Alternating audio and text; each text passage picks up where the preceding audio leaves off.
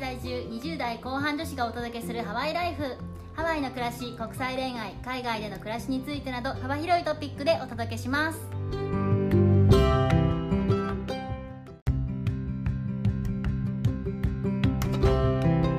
こんにちはこんにちは、ヨネピーとネ ッティです。キイチポッドキャストも慣れてきたっていうと変ですけど2回目になりました。はでですね今日はねメッティさ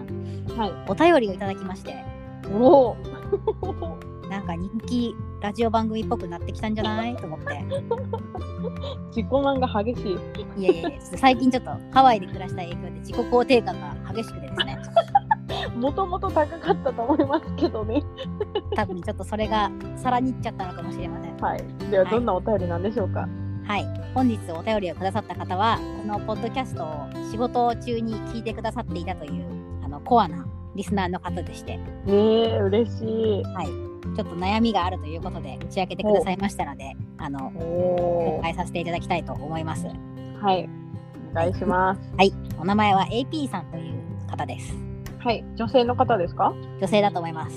はい。メッセージは周りの友人もライフステージが変わって私はこれから一体どうするんだと思うことが最近増えてきましたヨネピーさんやメッティさんはどういう出来事に影響されてそれによってどういう考えになったとかありますかそれが今の生活や将来の理想の生活にどう影響していますかうわー、深い。深い悩みが深いです。それなーみたいな刺さるようなアンサーができるかわかりませんが。私の場合はこうだよみたいなことを自己肯定感高めに話していけばいいんじゃないかなと思い ますいつも通りということです、ね。いつも通りということでそうですちなみにこの方ライフステージが変わってってあるんですけど世代でいくと私たちと同同世代の方とかですかねまあ同じくらいなんじゃないかなと思いますね。 20代後半から30代前半にかけてという感じですかね、ねまあ、女性だと仮定するとって話ですけど女性だとやっぱりこの年頃っていろいろ変わるじゃないですかいろんなことが。ヨネピーさんの周りの友人で同世代の方ってライフステージどんな感じですかバンバン子供生まれてますよ。あ本当ですかはいうちょっと思 った。まあ結婚する人はするし昇進する人はするし子供生まれて2人目いるとかいる人とかもいるしただ新卒で入った時よりは当たり前にいろいろなことが変わったなっていう感じがしますね。うんわかりますね私たち新卒でもしそのまま続けてたらまあ78年目とかになるんですかねその歴が、えそのぐらいになりますよね、中間ぐらいですよね、そしたら、大学卒業して、総合職とかついてる友達は、やっぱキャリアに走ってる感じがあるし、そうじゃない友達は、もう子供がいて、家族っていう感じのライフステージの子が多いかなって、私の周りではそんな感じですね。うんうんうんうん。まあ大体一緒かなって感じですね、私も。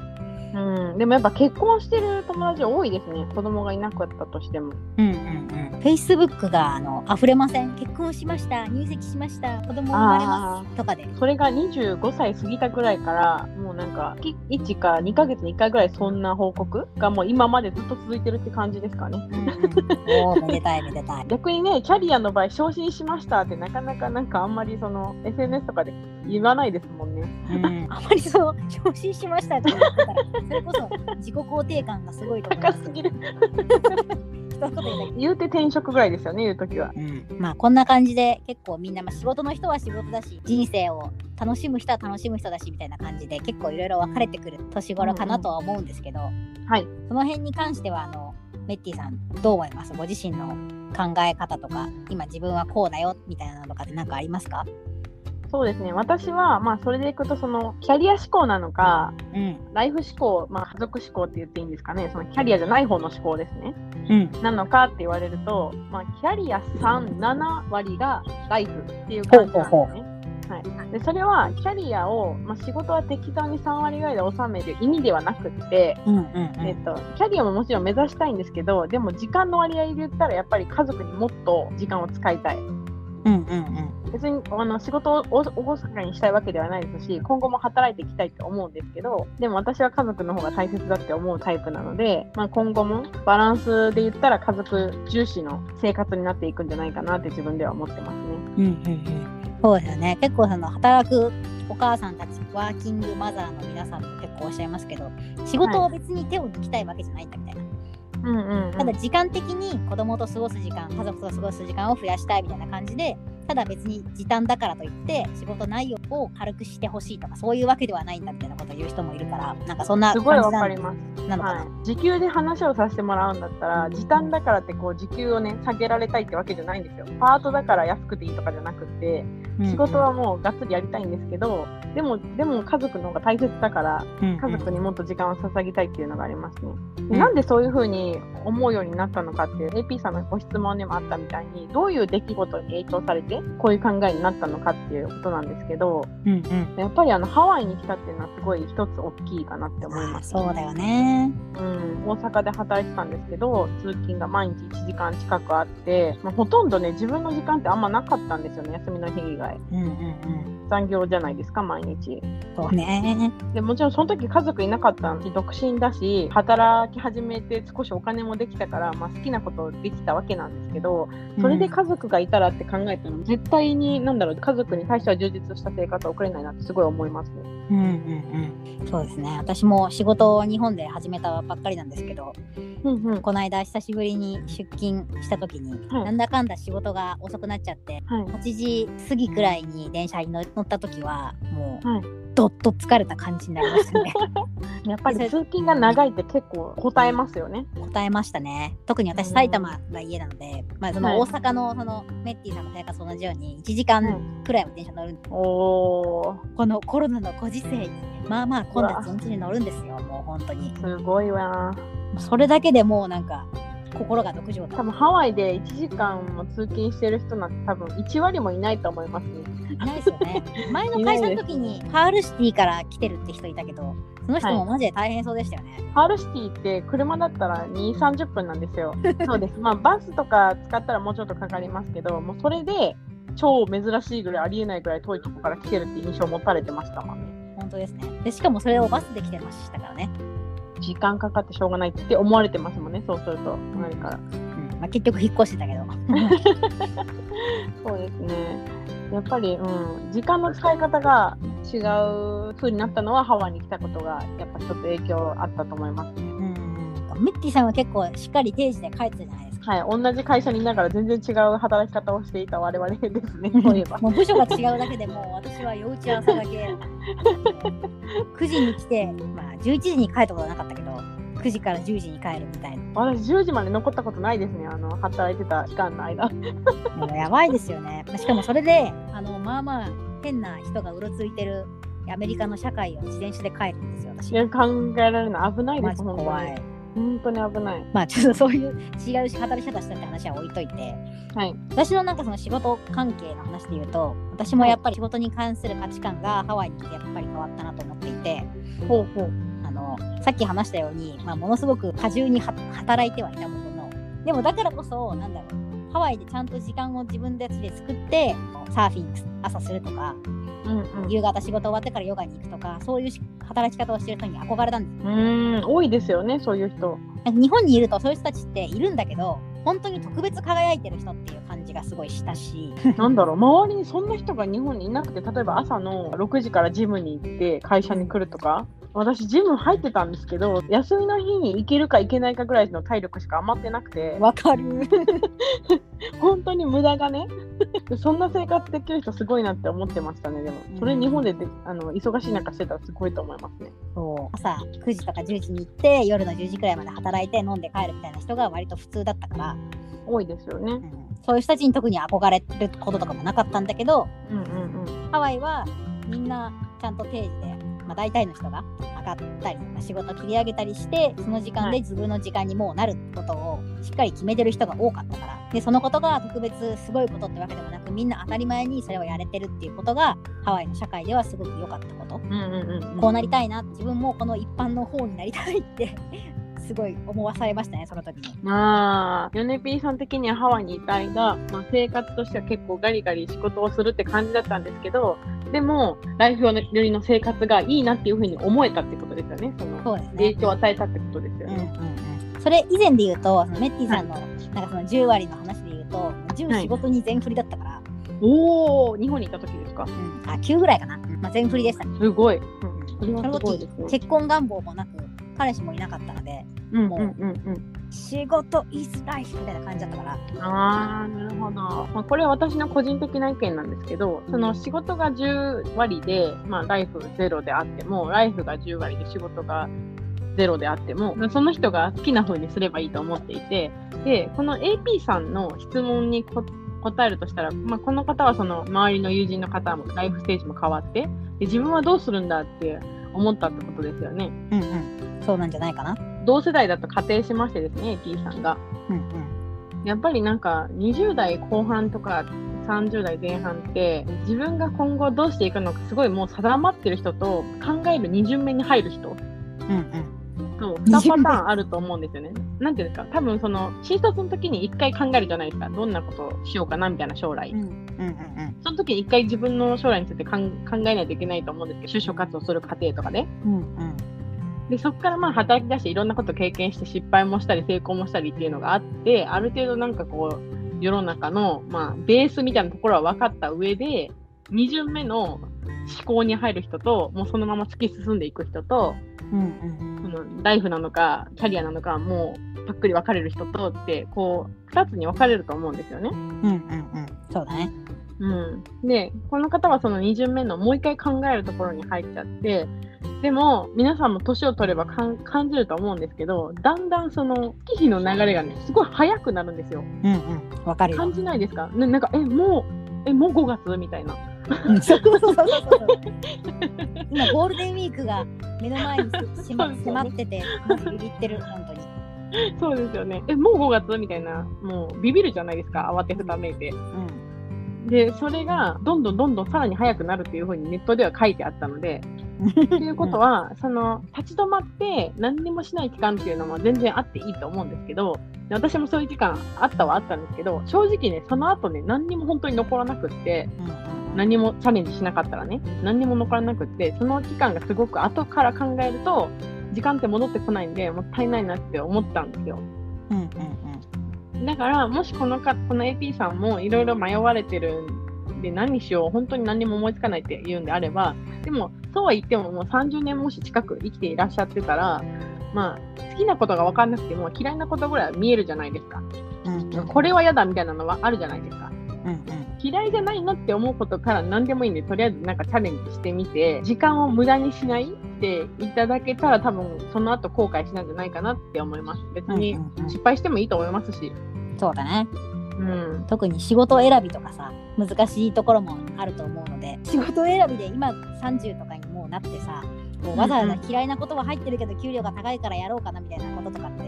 もうやめた方がいいと思うんですよ私は。その時点で自分の価値観と結構ずれてるからもう続かないなって分かっちゃいますもんね。そうなんですよね。こう過去、まあ、どの転職とは言わないけど、過去1回だけ自分のやりたいことにちょっと沿わないなみたいな仕事を1回だけ選んだことがあるんですよ。ほうほうほ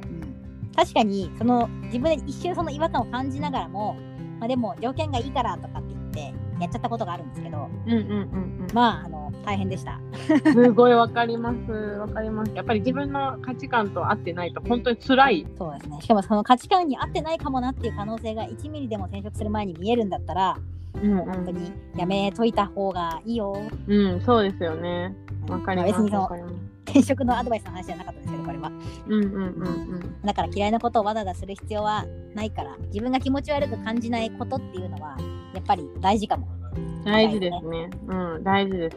それは分かります。違和感ってすごく感じた後なかなかその浄化できないんですよね。でき ない。うん、そうですよね。本当のラジオ番組みたいな 相談。いや、今後もまたどしどし送ってほしいな。全然アンサーになってないけど、ただただ話 したい。うんこのトピックについてね。そうそうそう、ただただあお話したいですよね。うんで将来の理想の生活についてっていうのでいくと、ヨネピーさん何かありますか理想の生活はねうん。最終的には海外拠点にしたいとかうんうん世の中に見える仕事を残したいいや仕事を残したいとかうん。うんうん、そういうのはあるけどそれなんかどういうことに影響されてそうなったんですかそうですね海外で働きたいっていうのはまあ海外と日本とを比べてみて、まあ実際に働いて比べてみた時にうん海外の方が自分は適合してそうな気がするなっていうのをなんとなく感じているの で、うーんその違和感も大切ですうね。んなんかもうちょっと腰を据えて海外でやってみたいなっていうのもあるしはい。なんだかんだ言ってもう日本で10年くらい働いてきちゃったから新しいことも、まあ、あるけどね新しいこともなんかでも、うんうん。自分にとって本質的なチャレンジではないというかなるほど。レベルアップではあるけど海外で言葉とか環境とかを変えてやる方が自分にとってはもっとチャレンジバイアスがかかるというかうんうんうんうそういう風にまあやってみたいなって思ってるのはありますよね。ん。なるほどなるほど。うん、まあ結婚したっていうのもあるので、まあ、旦那とまずゆっくりはしていきたいなとは思うし、はい。まあ、そのうち家族計画も考えることはあるのかなって感じです。うん。なるほどなるほど。いいですね。ということは、えー、二刀流ということですよね。ライフもキャリアも。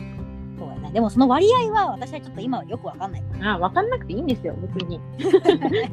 そそんんななのちゃんみたいになってるよ。そんなの生きていくうちに多分見えてくるし、タイミングとかね、いろいろ、特にその、まあ、キャリアは正直自分の努力でどうにかなる部分でもあるんですけど、あの、ライフに関しては、特に家族とか、その結婚、子供とかって、その一人の力でどうにもならないじゃないですか。うんうん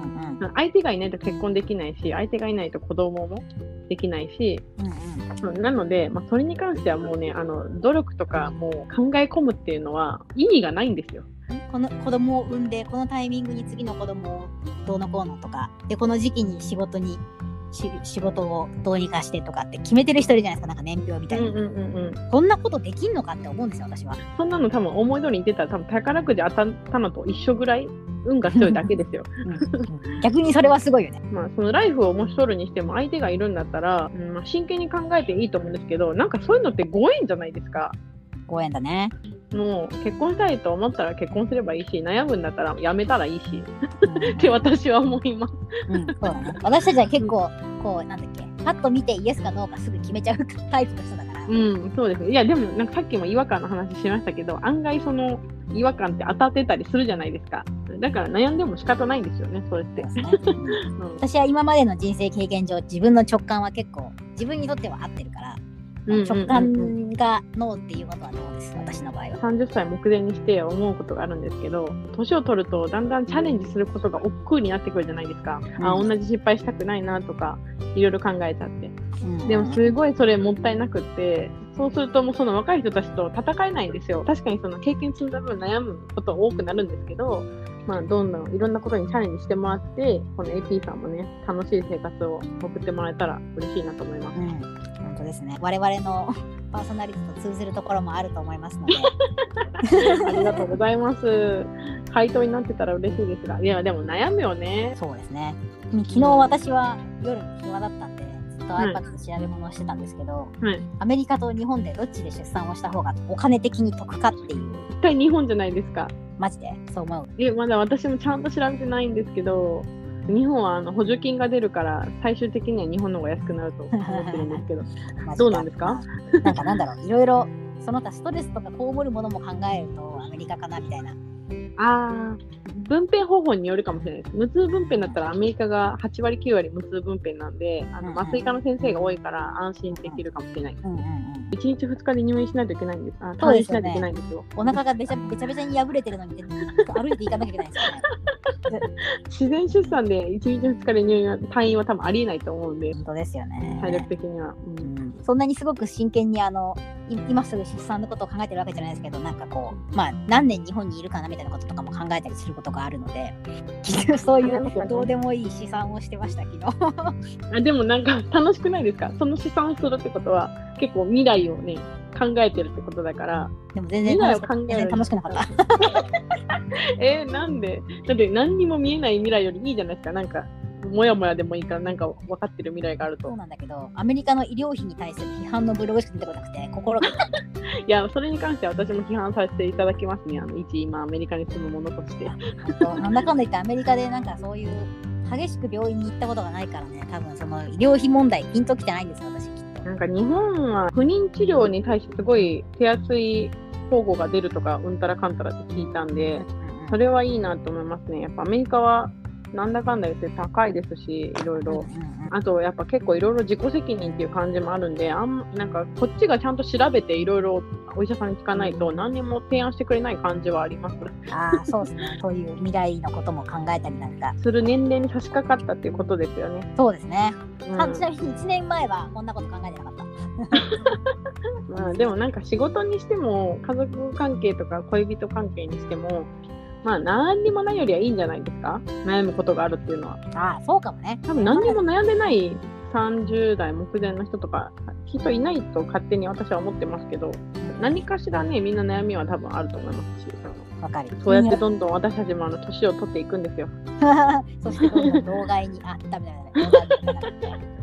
新しいあのソーシャルメディアを駆使できるおばあちゃんになりたいと思います、 そうですね。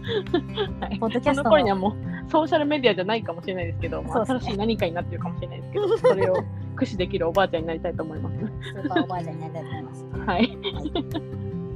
これで答えになっていたかはちょっとわかりません が、わかりませんが、はい、このようにゆるくお返事していくので、いつでも皆様お便りをお待ちしております。はい、お待ちしております。でははい本日もご視聴いただきありがとうございます。では、マッハロー。マンハロー。